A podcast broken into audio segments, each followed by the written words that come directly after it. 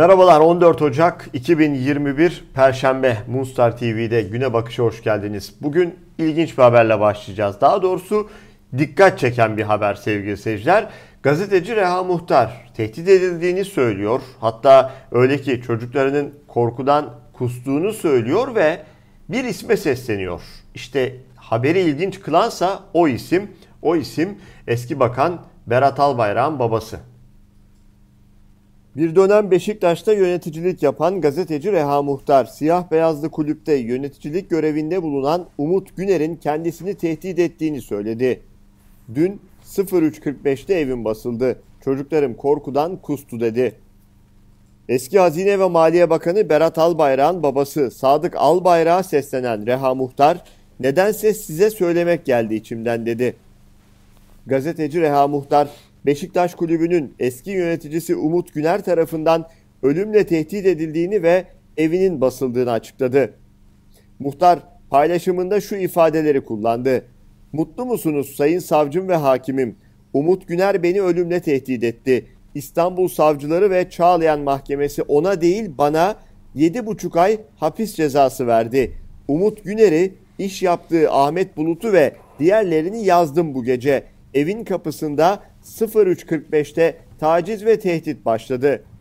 Belki önümüzdeki günlerde bunun arka planına dair yeni gelişmeler yaşanır ama neden Berat Albayrak'ın babası Sadık Albayrak'a yazıyor Reha Muhtar? Açıkçası bunu henüz biz de bilmiyoruz ki bunu Reha Muhtar da belirtmiyor o Twitter mesajında. Sadece size seslenmek istiyorum diyor.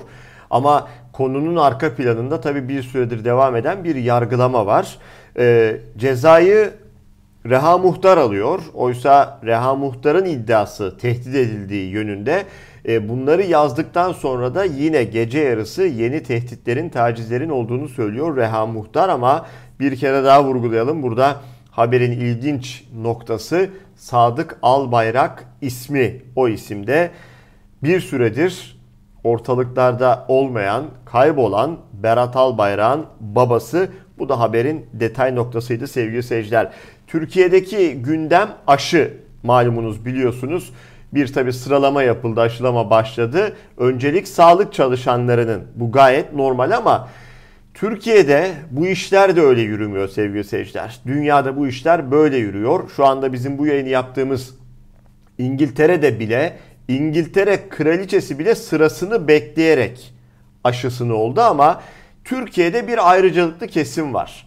Bu ayrıcalıklı kesim aylar öncesinden aşılanmaya başlandığı yetmiyormuş gibi bir de bunu utanmadan fotoğraflarla e, Twitter mesajları veya sosyal medya mesajlarıyla paylaşmaktan da çekinmiyorlar. E, gazeteci Tarık Toros bu kanaldaki manşet programında önemli bir yere vurgu yaptı. Sadrettin Hülagu Çocukken büyüklerimizin zoruyla aşıya götürülürdük. Covid-19 bizim huylarımızı değiştirdi. 4 hafta önce ilk dozu yapılan BioNTech firma aşısının ikinci dozunu bugün yaptırdım diyor. Tarih 30 Kasım 2020. Pfizer-BioNTech aşısı Kasım ortasında %94,5 etki ettiği açıklanan Kasım sonu Aralık başında da İngiltere tarafından onaylanıp uygulanmasına başlayan bir aşı. Bu vatandaş Pfizer-BioNTech aşısına daha İngiltere onaylamadan 1-2 gün önce ikinci dozunu Türkiye'de uygulamış. Saadettin Hülagu kim? Bu Profesör Doktor Saadettin Hülagu, Kocaeli Üniversitesi rektörü. Ayrıcalıklı kesimden de Türkiye'de 209 rektör olduğu düşünülürse rektörlerde ayrıcalıklı bir kitle içerisinde değerlendiriliyor. Bu tweet'i alıntılayan Savaş Genç diyor ki şu tabloyu kabul edip içine sindiren seçmen en ağır hakaretleri hak ediyor. Kardeşim aşıyı bulan ülke Almanya'da Merkel ve kabine üyeleri bile yaş ve risk sıralarını bekliyor. Seçkin saray yandaşlarının senden önce ve BioNTech aşısıyla aşılanmasını kabul etmek ahmaklıktır diyor. İngiltere Kraliçesi Pfizer-BioNTech aşısı Kasım sonu Aralık başında İngiltere'de onaylanarak uygulanmaya başlandı. İngiltere Kraliçesi'nin aşılandığı bundan 4-5 gün önce cumartesi günü açıklandı. İngiltere Kraliçesi ve eşi de aşılandı diye. 90 küsur yaşında insanlar bunlar. Ancak İngiltere Kraliçesi ve eşi sıralamada ikinci sıradaydı. İlk sırada çünkü bakım evlerinde kalanlar ve onlarına bak onlara bakan sağlık görevlileri vardı. Evet bu küresel krizi, pandemi sürecini Türkiye'de iktidar ne yazık ki güzel bir şekilde, doğru bir şekilde yönetemedi sevgili seyirciler. Özellikle iktidar halkına yalan söyledi. Yalan söylemeye de devam ediyorlar. Ee, ölüm oranları, rakamlarıyla ilgili gerçekleri kamuoyundan gizlediler. Bu geçtiğimiz günlerde de ortaya çıktı. Bunu kabul de ettiler. Ee, ve ne yazık ki bu yalan süreci bu aşılama konusunda da devam ediyor. Ee, yine e, muğlak birçok nokta var. E, Çin aşısının e, alınmasıyla ilgili bazı yine o alım işlemlerinde rant iddiaları var ve bunlar tabii ki hala halkın kafasını karıştırıyor. Aslında sağlıkla oyun olmayacağını en iyi de iktidarın bilmesi gerekiyor sevgili seyirciler. Şimdi bir diğer iktidarın gündemi ise HDP. Nasıl HDP? En çok uğraştığı parti şu anda diyebiliriz. İktidar ve iktidarın küçük ortağı MHP'nin de hedefinde şu anda HDP var sevgili seyirciler. Kapatılması konuşuluyor. HDP'den cevap geldi. Diyorsunuz ki biz HDP ile baş edemedik. HDP'nin politik mücadelesiyle, muhalefetiyle baş edemedik. İstiyorsunuz ki HDP bugün işsizliği, Türkiye'deki yoksulluğu, Türkiye'deki yolsuzlukları, hayat pahalılığını tartışmasın. İstiyorsunuz ki HDP dün Ankara kalesinde intihar etmiş olan esnafı konuşmasın. İstiyorsunuz ki HDP kadın cinayetlerini ve kadınlara yönelik şiddeti konuşmasın. İstiyorsunuz ki HDP gençliğin karşı karşıya kaldığı zulmü, gençlik gençliğin karşı karşıya kaldığı haksızlıkları, adaletsizlikleri konuşmasın. İstiyorsunuz ki HDP bu iktidarın faiz lobisine teslim olmasını, ekonomide yanlış politikalarını, dış politikadaki yanlış adımlarını ve fiyaskoyla sonuçlanan adımlarını konuşmasını istiyorsunuz. İstiyorsunuz ki HDP iktidar ortağının askıda ekmek fiyaskosunu konuşmasın istiyorsunuz. Asgari ücret felaketini konuşmasın istiyorsunuz. Esnafın, çiftçinin, köylünün, emekçinin, işçinin, emeklinin sorunlarını HDP konuşmasın istiyorsunuz. İstiyorsunuz ki HDP bunları konuşurken Kürt sorununu da konuşmasın. Şimdi Türkiye'den iki uç örnekle devam edeceğiz. Bunlardan biri ödüllendirme, diğeri cezalandırma.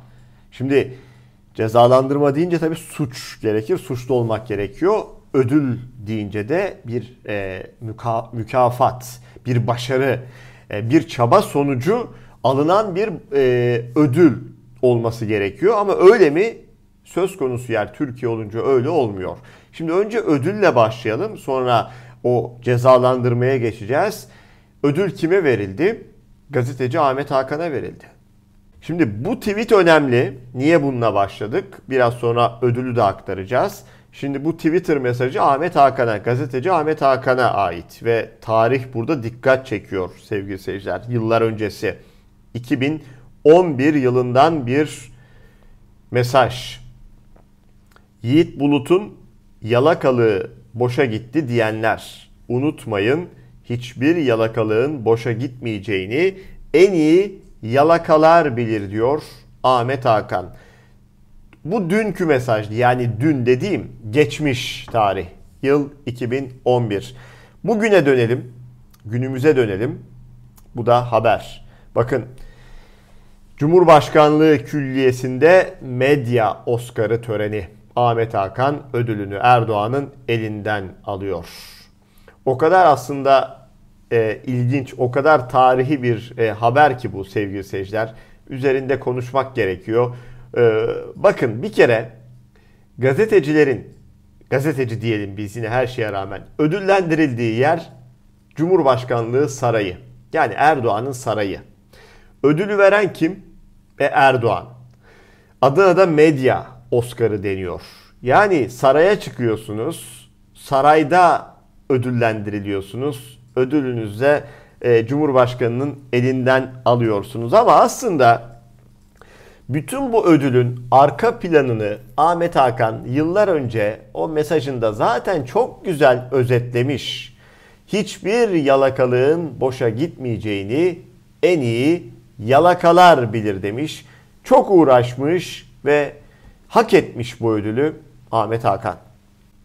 Evet bu ödül örneğiydi Türkiye'den. Şimdi ceza örneğiyle devam edelim. Yani ülkede bunlar ödüllendiriliyorlar sevgili seyirciler. Hak ederek, işlerini iyi yaparak ödül alıyorlar. Peki kimler ülkede cezalandırılıyor? Ömer Faruk Gergerlioğlu. Biliyorsunuz HDP Kocaeli milletvekili sevgili seyirciler. Ama öyle bir isim ki Ömer Faruk Gergerlioğlu. HDP, MHP, AKP, CHP hiçbir partinin e, parti isminin önemli olmadığını bize gösteren bir milletvekili. Hani biz e, haberler yaptığımızda şu parti milletvekili, bu parti milletvekili diyoruz ya. Ömer Faruk Gergerlioğlu aslında Ömer Faruk Gergerlioğlu. Yani bir milletvekili nasıl olmalı, nasıl millet için çalışma çalışması gerektiği konusunda en iyi örneği veren birkaç milletvekilinden biri. Neden böyle söylüyorum? Çünkü insan hakları ihlalini duyuran birkaç milletvekilinden biri. Tutuklu bebekleri, hamile kadınları, cezaevlerindeki çıplak arama işkencelerini, insan kaçırmayı hep Ömer Faruk Gergerlioğlu'ndan duyduk. Peki nasıl ödüllendiriliyor? Ödül kısmını tırnak içinde ifade edelim. Yani cezalandırılıyor Ömer Faruk Gergerlioğlu. Hakkında tabii ki fezleke düzenleniyor. Neden? Bebekli anne paylaşımından dolayı. Neden? Çünkü e, ses oluyor. Çünkü cezaevlerinde yaşananları, gözaltı sürecinde yaşananları, binlerce insanın mağduriyetini kimlik gözetmeksizin, bakın burası çok önemli, kimlik gözetmeksizin, ayrım yapmaksızın, yani şu partili, bu partili, şu dünya görüşünden demeden, buna bakmadan tam bir insan hakları aktivisti olarak tam da olması gerektiği gibi milletvekili maaşının hakkını veren bir vekil ama ne oluyor? Cezalandırılıyor. Evet mesela bir başka isimle devam edelim. O isim de Türkiye İşçi Partisi Genel Başkanı Erkan Baş. Erkan Baş'a da tazminat davası açıldı. Neden? Şu konuşma yüzünden. Beceremeyeceksin. Mehmet Cengiz Efendi beceremeyeceksin. Ağaç katliamların, yıkımların, doğayı yağmalaman, hele o millete ettiğin küfürler bu halkın hafızasından hiç ama hiç çıkmayacak. İşçi iktidarı kurulduğunda, bu saraylar yıkıldığında senin elinde ne var ne yoksa hepsini alacağız. Bu milletin alın teriyle çalışan milyonların gasp ettiğin tüm değerlerini senden geri alacağımızı bir kez daha ifade etmek istiyoruz. Kendinizi kurtaramayacaksınız. Evet tazminat davasını açan da Mehmet Cengiz şu beşli çetenin en meşhur iş adamlarından biri. Hani halka küfür ettiği bir ses kaydı vardı ya. Türkiye onu o ses kaydıyla tanıyor. Ormanlar kesiliyor, araziler yok ediliyor. Ülkenin bütün kaynakları bu iş adamlarına, beşli çete diye tabir ediyor muhalefet, onlara akıyor sevgili seyirciler. Siz bunları bu şekilde söylediğinizde de onlar size dava açıyorlar. Dava demişken seri şekilde dava açan bir isim daha var. O da Cumhurbaşkanı Recep Tayyip Erdoğan. Cumhurbaşkanının avukatı da bundan kazanıyor. İşte detaylar. Şimdi CHP Mersin Milletvekili Ali Mahir Başarır geçtiğimiz günlerde bir video çekmişti. Hatırlarsınız belki biz de bu ekranlardan paylaşmıştık. Önemli bir durumu gündeme getirmişti. CHP Mersin Milletvekili Ali Mahir Başarır, AKP'li Cumhurbaşkanı Recep Tayyip Erdoğan'ın hakaret gerekçesiyle yurttaşlara açtığı davalar sayesinde avukatı Ahmet Özel'e ödenen vekalet ücretinin 38 milyon 980 bin lirayı bulduğunu açıklamıştı o videoyla. Ne oldu? Biliyor musunuz sevgili seyirciler? Her zaman olan oldu. O habere erişim engeli getirildi. Yani haber yalan denmiyor. Haber yanlış da denmiyor. Ülkede öyle bir durum var ki ülkeyi yönetenler diyorlar ki evet bunlar gerçek evet sen doğruyu söylüyorsun ama diyor söyleme söyleyemezsin doğruları diyor. Halkı bilgilendirmeyin uyandırmayın halkı diyorlar ve o haberlere erişim engeli getiriliyor. AKP'li Tevfik Göksu'yla devam edeceğiz sevgili seyirciler. Tevfik Göksu'yu tanıyorsunuz. AKP'nin İstanbul Büyükşehir Belediyesi meclis üyesi. Zaman zaman da özellikle Ekrem İmamoğlu başkan seçildikten sonra Ekrem İmamoğlu'na yönelik sözleriyle onu kamuoyu tanıyor. Şimdi bir videoyla gündemde o videoyu utanacak mısın Tevfik Göksu şeklinde paylaştılar. Bana çıksın desin ki Büyükşehir Belediyesi'ne, meclise halk ekmek, yeni halk ekmek büfeleri açmak için teklif geldi ve siz bunu reddettiniz. Bir tane ispatla. Hukuk Komisyonu e, AK Partili üyelerin talebi ile yeni halk ekmek büfeleri kurulması kısmını teklifin hiç değerlendirmeye almadı. Aykırı teklif olarak biz şunu öneriyoruz. Belediyemiz hüküm ve tasarrufu altında bulunan yerlere halk ekmek büfesi konulması konusunda da bir karar alınması bu şekilde düzeltilmesini öneriyoruz. Peki ben sunulan aykırı teklifi oylarınıza sunuyorum. Kabul edenler, etmeyenler oy, oy çokluğuyla reddedilmiştir. Çok ilginç bir kitle. Bunlar böyle atıp tutuyorlar. Diyorlar ki mesela benim böyle bir sözüm yok. Eğer varsa böyle bir söz verdiysem şöyle şerefsizim böyle şerefsizim karşıma çıkarsa özür dilerim istifa ederim. Sevgili seyirciler işte getiriyorlar videoları kendi e, ses kayıtlarını görüntülerini önlerine koyuyorlar. E, hiçbir şey silinmiyor haliyle artık teknoloji çağındayız. Bulması da zor değil. Ki bunlar gizli kayıtlar değil. Zaten belediye meclisinde kameraların önünde konuşuyorsun. Ama Bunlara hiçbir şey olmuyor. İnanılmaz bir surat var. Hani kösele derler ya. Yani utanacak mısın diye video paylaşmışlar ama öyle bir duygu yok. O duyguyu aldırmışlar maalesef. O yüzden de bir şey olmuyor. Ne oluyor? En fazla haberlere erişim engeli getiriliyor, yasak getiriliyor. Sonra da herkes unutuyor, hayat devam ediyor. Bu haberle birlikte bugünün güne bakışını noktalıyoruz. Yarın Cuma günü yine bu ekranlarda haber olacak elbette ki. Tarık Toros'la manşet programını seyredebilirsiniz. Her salı ve perşembe güne bakışta yine Moonstar TV'de buluşmak üzere. Hoşçakalın.